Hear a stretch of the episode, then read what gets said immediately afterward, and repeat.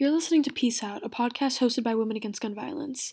Due to the current pandemic, we will be conducting our interviews over Zoom, so we appreciate your patience with any technical difficulties.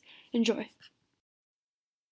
Hello, everybody, and welcome back to Peace Out. Today, I am joined by an incredible young activist, Sammy Shanman from Culver City High School. So, Sammy, could you tell us your age and the grade you're in for us?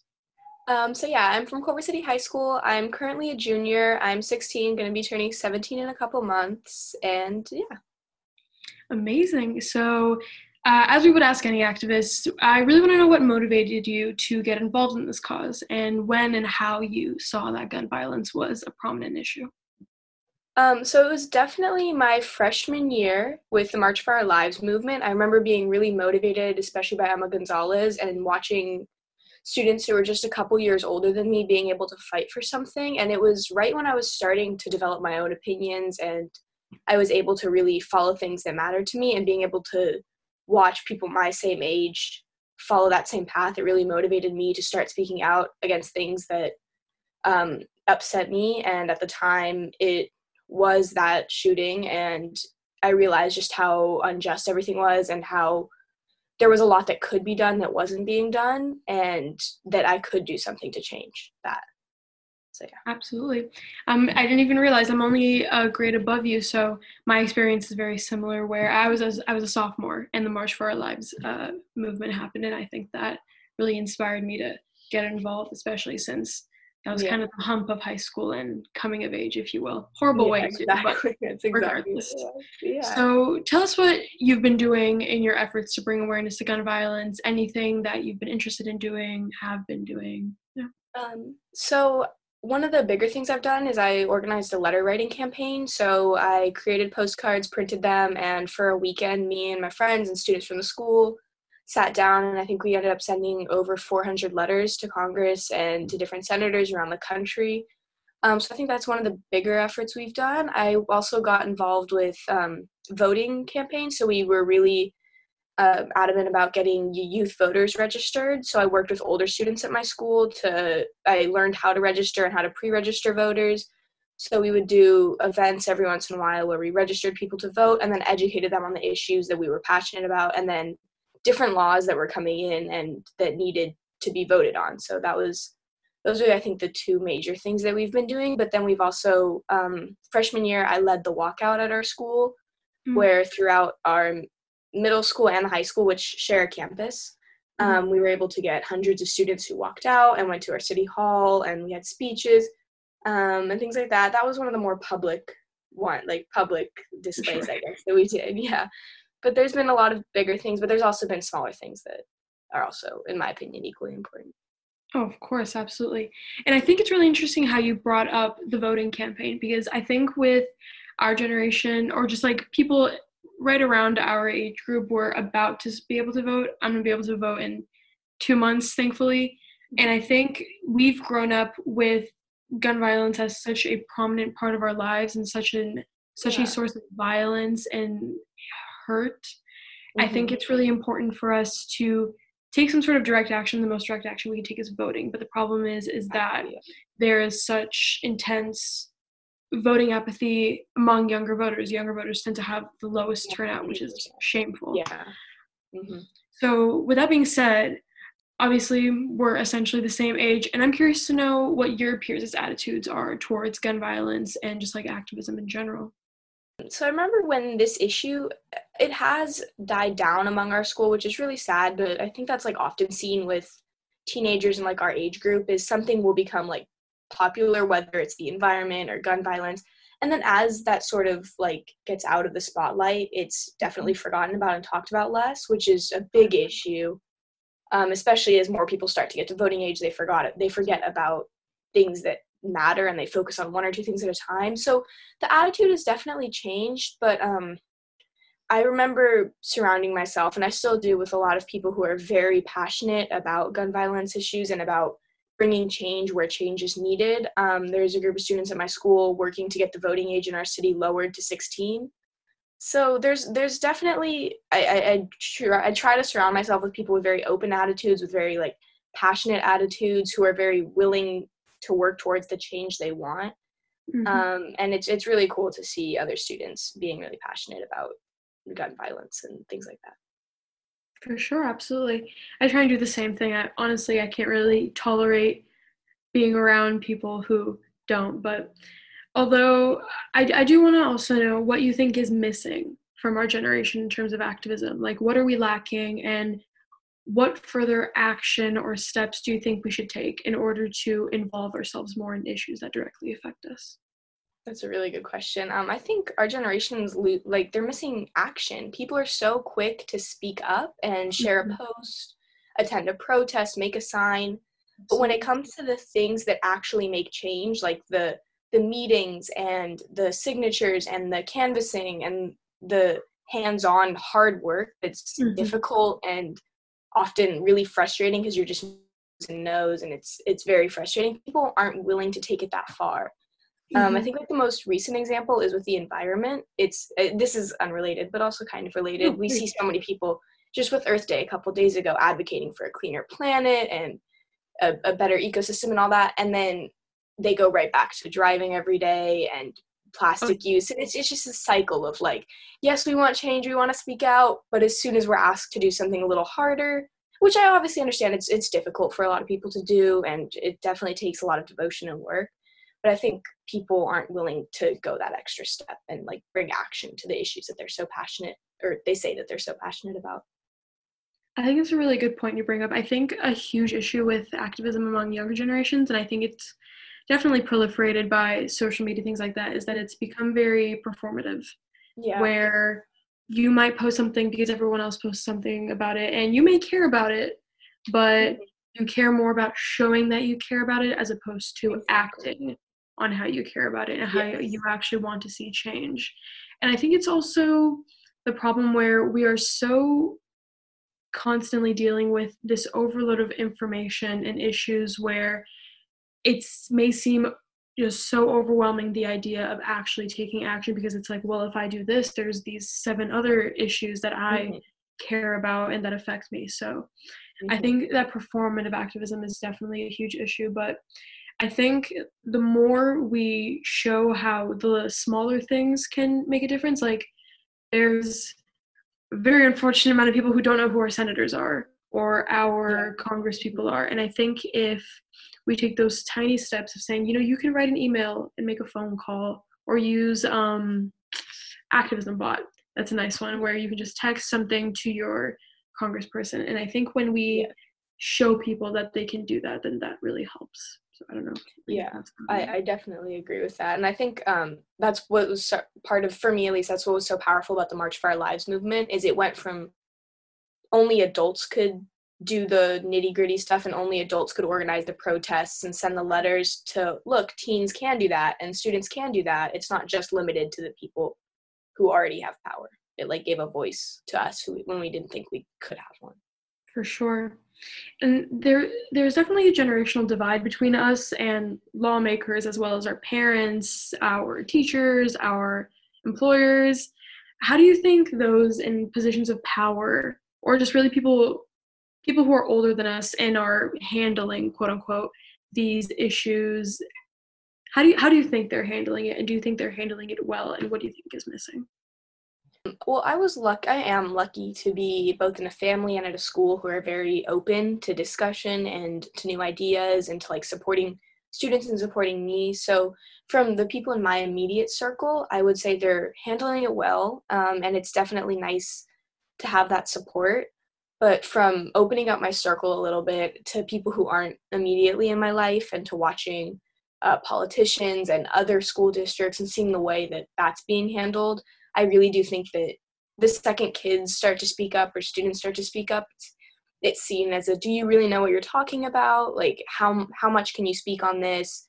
You've only been here for 16 years. What do you know? Type thing. And I, I don't think that the number of years you've been on this planet can really account for how passionate you are or how much you know. It's mm-hmm. easy to educate yourself and it's easy to stay educated, and that doesn't take 40 to 50 years on the planet. So I definitely think that it can be difficult for adults and older people in positions of power to sort of open up their minds to understanding that students can make change and we do have a voice. I totally agree. Where you bring up a really good point where age just simply does not always equal wisdom, nor does it entail knowledge or passion or just really general awareness of your surroundings. You know, we, our entire lifetime has been heavily characterized by school shootings and violence that are so close to our environment that we are in every single day.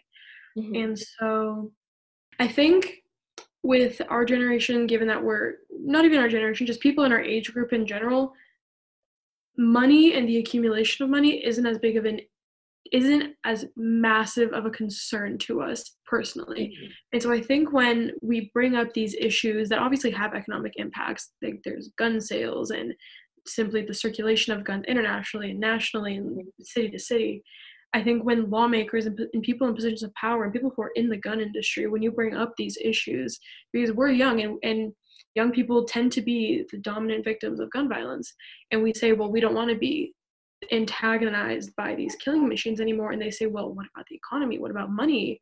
The NRA is just a force of evil in the mm-hmm. government, especially.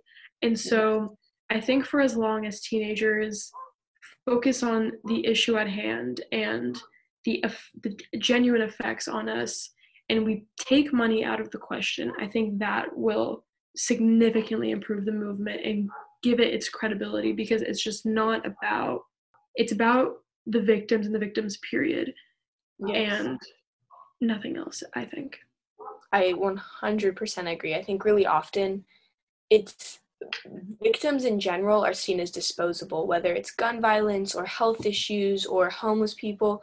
The people who are suffering the most are seen as disposable. Like, yes, it's a problem, but the solution is going to cost money, it's going to cost time, it's going to strain us. And with the gun violence in particular, it's okay, so 17 people died, but doing any change is going to cost millions of dollars, it's going to affect the economy. And yes, that's true. It's a lot of money, but these 17 lives aren't just, and it, it adds up. It's not 17, it's thousands a year and hundreds in schools. And I, I don't think it should be thought of as, oh, it's a few victims. It's not worth the mm-hmm. money. Each of those people had lives. I remember thinking specifically, like, some of the victims were my age and just thinking the way they left in the morning was the same way I left in the morning and they had the exact same mm-hmm. lives as me, the families, their friends. It it's for me personally it's really hard to just think of them as victims who are disposable you see people your age being killed and then people in power being like okay it was a couple victims what about the millions of dollars that the solution is going to cost us and I, I think it's extremely unfair for people's lives to be seen as disposable in any way and everyone here is important everyone here leads a life with promise and leads a life with there, there's just so much to one life. No life is empty. No life is disposable. And to be able to, or to say you want to sacrifice some lo- some lives so that you can make more of a profit or maintain essentially the economy. Um, I, I personally think it's a very selfish way of thinking. You make an incredible point, and I think something that makes this movement so strong and such and having such a strong foundation is that people in our age group they share the same opinion where they are not concerned over the or rather simply we don't put a price on change and we don't put a price on a safe future and we don't put a price on our safety because we believe that we have the inherent right to be safe and to be free from this undue violence when it can so easily be prevented. So yes, i think taking money out of that sector of politics is very important.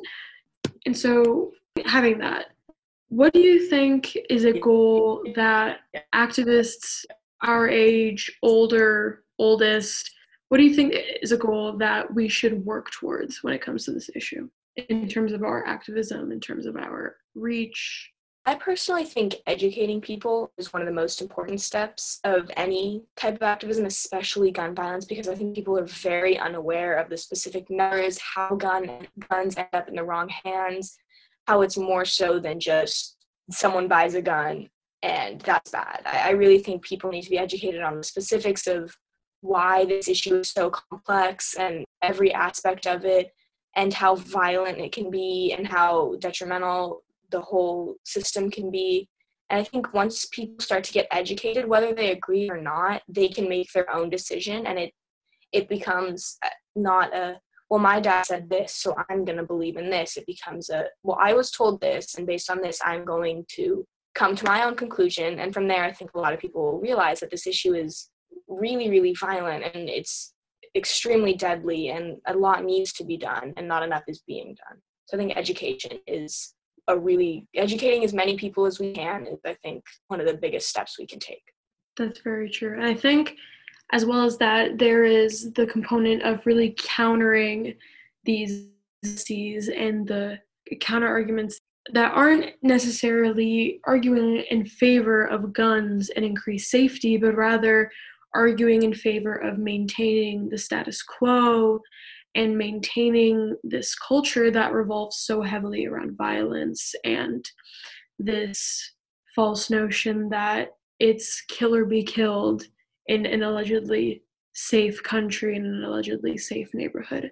So I think when, for as long as we educate people on how we are all human and we are all people, and if we take killing machines out of each other's hands, the chances of people enacting violence onto another becomes much less because I think we need to have people acknowledge that guns exist solely to make murder more efficient. Yes. And I think people definitely misconstrue like, oh, well, only military grade weapons are made to have the component of efficient murder because it's simply not the case. Because then what is any gun the purpose for? It's not an extension of your arm, it's an extension of your will to hurt another human being. So I think beginning with that and be and really just breaking down what because I think guns are very romanticized in media films and our music, I think it's definitely just far too normalized.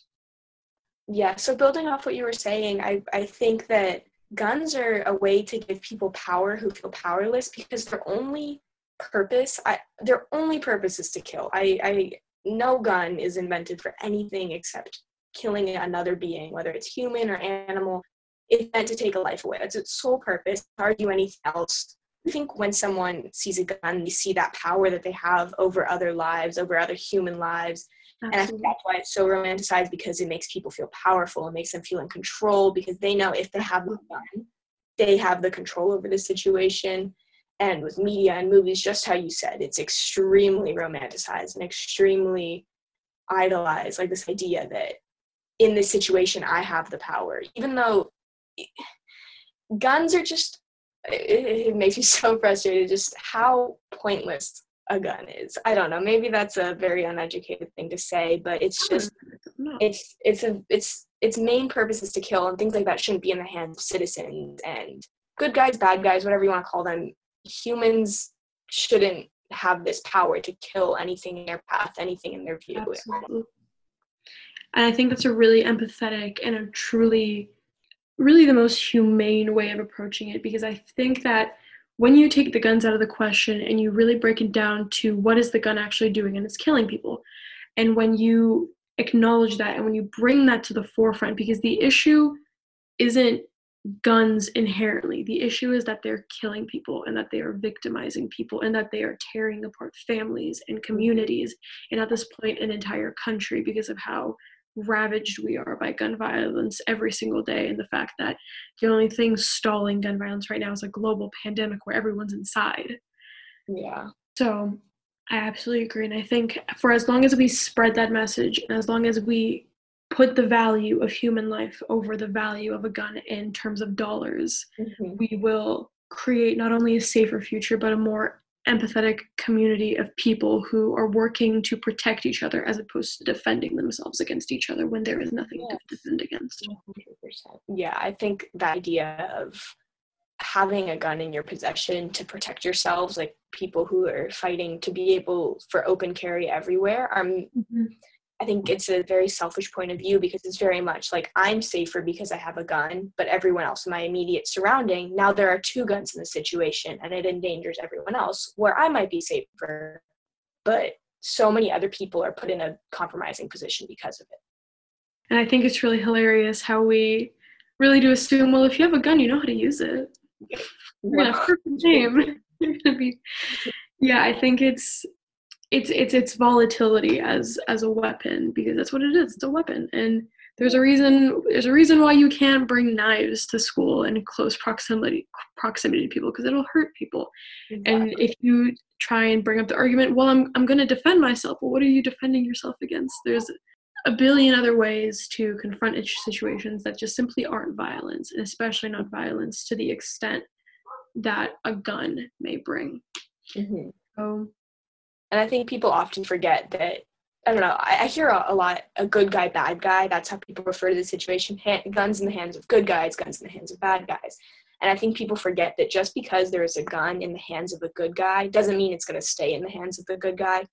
Who knows where that gun ends up? Who knows who uses that gun? Who knows who that gun is used against? That good guy could be a domestic abuser with a wife at home. We don't know that Absolutely. A good gun in a good guy's hands is going to remain a good guy. There's no way of ensuring that.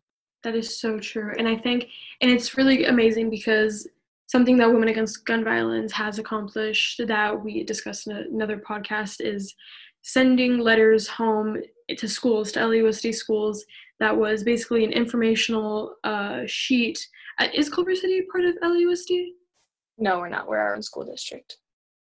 Gotcha, gotcha. So uh, same. Um, my school's not an LAUSD either. We're a charter, but um, but they basically sent home an inf- informational little paper that basically talked about the merits and the importance of how to lock away your gun if you have a gun, because that gun can get in the hands of anyone in the household, and then by which means can get into the hands of anyone. And then more broader than that, I see I see a very common argument where it's like well, if you ban all guns, then it's only the bad guys, the criminals, the people engaging in illegal activity that are going to have the guns. And I think that's very, I think that argument tends to be a little bit, a little bit blindsided because if you compare it to, say, uh, drugs, say heroin, you outlaw heroin, there's going to be significantly less people doing heroin because yeah. not only are there consequences, but it shows a collective standpoint against heroin. Yeah. Apply the same thing to guns. When you collectively take a stand against guns and you shame it and you put consequences to mm-hmm. not only owning one, but unsafely owning one, unsafely obtaining one, or giving someone the wrong person a gun. Like you said, like the amount of people with records of domestic abuse having guns is just astronomical. Oh, terrible. I remember earlier, I think it was last year, I can't remember the exact year, but at our school we actually had a scare where a gun did end up from the house into the wrong mm. hands. And I may be remembering the details wrong, so don't 100% quote me on this, but the, and from what I remember, the gun wasn't locked up in the house properly, or it was a student had access to it, and they were threatening a school shooting basically, and it everyone got freaked out. Um, I remember at the time it was like when I was extremely active in the gun control movement. So I remember a teacher coming up to me, and I was one of the first students to know because I, I she trusted me with it, and it was it became really real then, and I realized like how narrowly this was avoided. Yeah. Um, but how easy it happened. I mean, a gun in a house, and it just like forgetting to lock it, not locking it at all, telling the wrong student oh this is where i keep my gun. It, it can turn really deadly so quickly and it, it was really scary that someone from our own community i mean i know a lot of gun violence victims say this like i never thought it would be us. I never thought it'd be our school. But it really was almost us. It really was almost our school and it was like a very eye-opening moment to realize how real and how quickly that could have changed that's true. And for as much as we hear about actual shootings happening at schools, I think we really neglect to acknowledge how many threats occur as well and how mm-hmm. many instances there are where it almost happens because mm-hmm. those nearly outnumber the amount of actual shootings that happen because we just happen to have the blessed luck to avoid it, like you yeah. said. And I think it it's double for kids who go to schools with open campuses. Like my school, you can mm-hmm. walk in and out as you please. There's really not much stopping you from literally just walking into campus. Yeah. And so, again, it's not only the act of gun violence and the occurrence, but the threat of it and the possibility that it may happen. Mm-hmm. Because it's like you think of it like regulations. If there is the chance that your food may be poisoned because of a chemical, you need to eradicate that possibility entirely in order to keep more people safe. Yeah, yes, I 100%. I remember my dad telling me this analogy once of kids on a schoolyard with sticks. If one kid has a stick on the schoolyard and he's threatening violence to the entire schoolyard, you don't arm every student with a stick.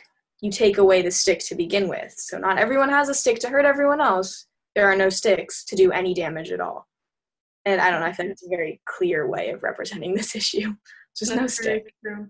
And it really shows how elementary the issue is and how really how how clearly a solution can be devised and just how we are not not not we necessarily but how people yeah. are creating these hoops and these obstacles and these what whataboutisms where they are yeah. making the issue just more co- complicated than it is and in turn confusing the public because someone may think that is a very clear issue but then they are muddled by people telling them but what about this? And what about this? And what about this? So well you don't know about this when it's really we're all just kids in a schoolyard with sticks or lack thereof. So one stick threatening to do violence to the rest of the students. Yes, I, and there definitely are many layers to this issue. It's not a black and white issue, but it's definitely not as what if scenario as people are making it out to be.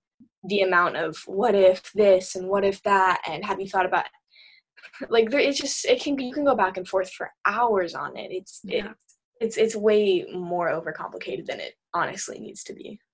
And I mean, all of the hypotheticals that could happen without a gun. I mean, it's it's endless. But mm-hmm. so, in order to kind of wrap this up and really see where you stand, and because I'm really curious, and I just want to commend you on the things that you have done, because not many people your age or my age or in our age group for that matter really get involved in this issue and take such direct action that truly makes an impact so i really i'm, I'm really curious to see what would you like to do in the future and where do you see yourself in the future still taking on gun violence or other issues as well that's a good question. So, um, first of all, thank you so much for oh this interview and this opportunity. And I really had a good time talking to you. You're, you're very educated and well spoken, and I really enjoyed this conversation. Um, and so I'm actually an artist, and in the next year or two, I'm hoping, fingers crossed, to be going off to art school um, in a different city. So I'm hoping to be able to both bring this message with me and continue that when I start interacting with new people and new communities. Um, and hopefully, this doesn't slow down then. And I'm also hoping to keep speaking through my art and being able to. Um, I ultimately I would love to be a children's book illustrator. So to be able to bring this issue and, and not necessarily this issue because I know it's a very aggressive issue, but mm-hmm. educate people through art and through reading and just through other means of communication aside from just online conversations or just in-person conversations. And I'm hoping to spread this message in however many ways I can as an artist and, and as a student in a new city, in a new community, in a new environment. So that's my plan for the future.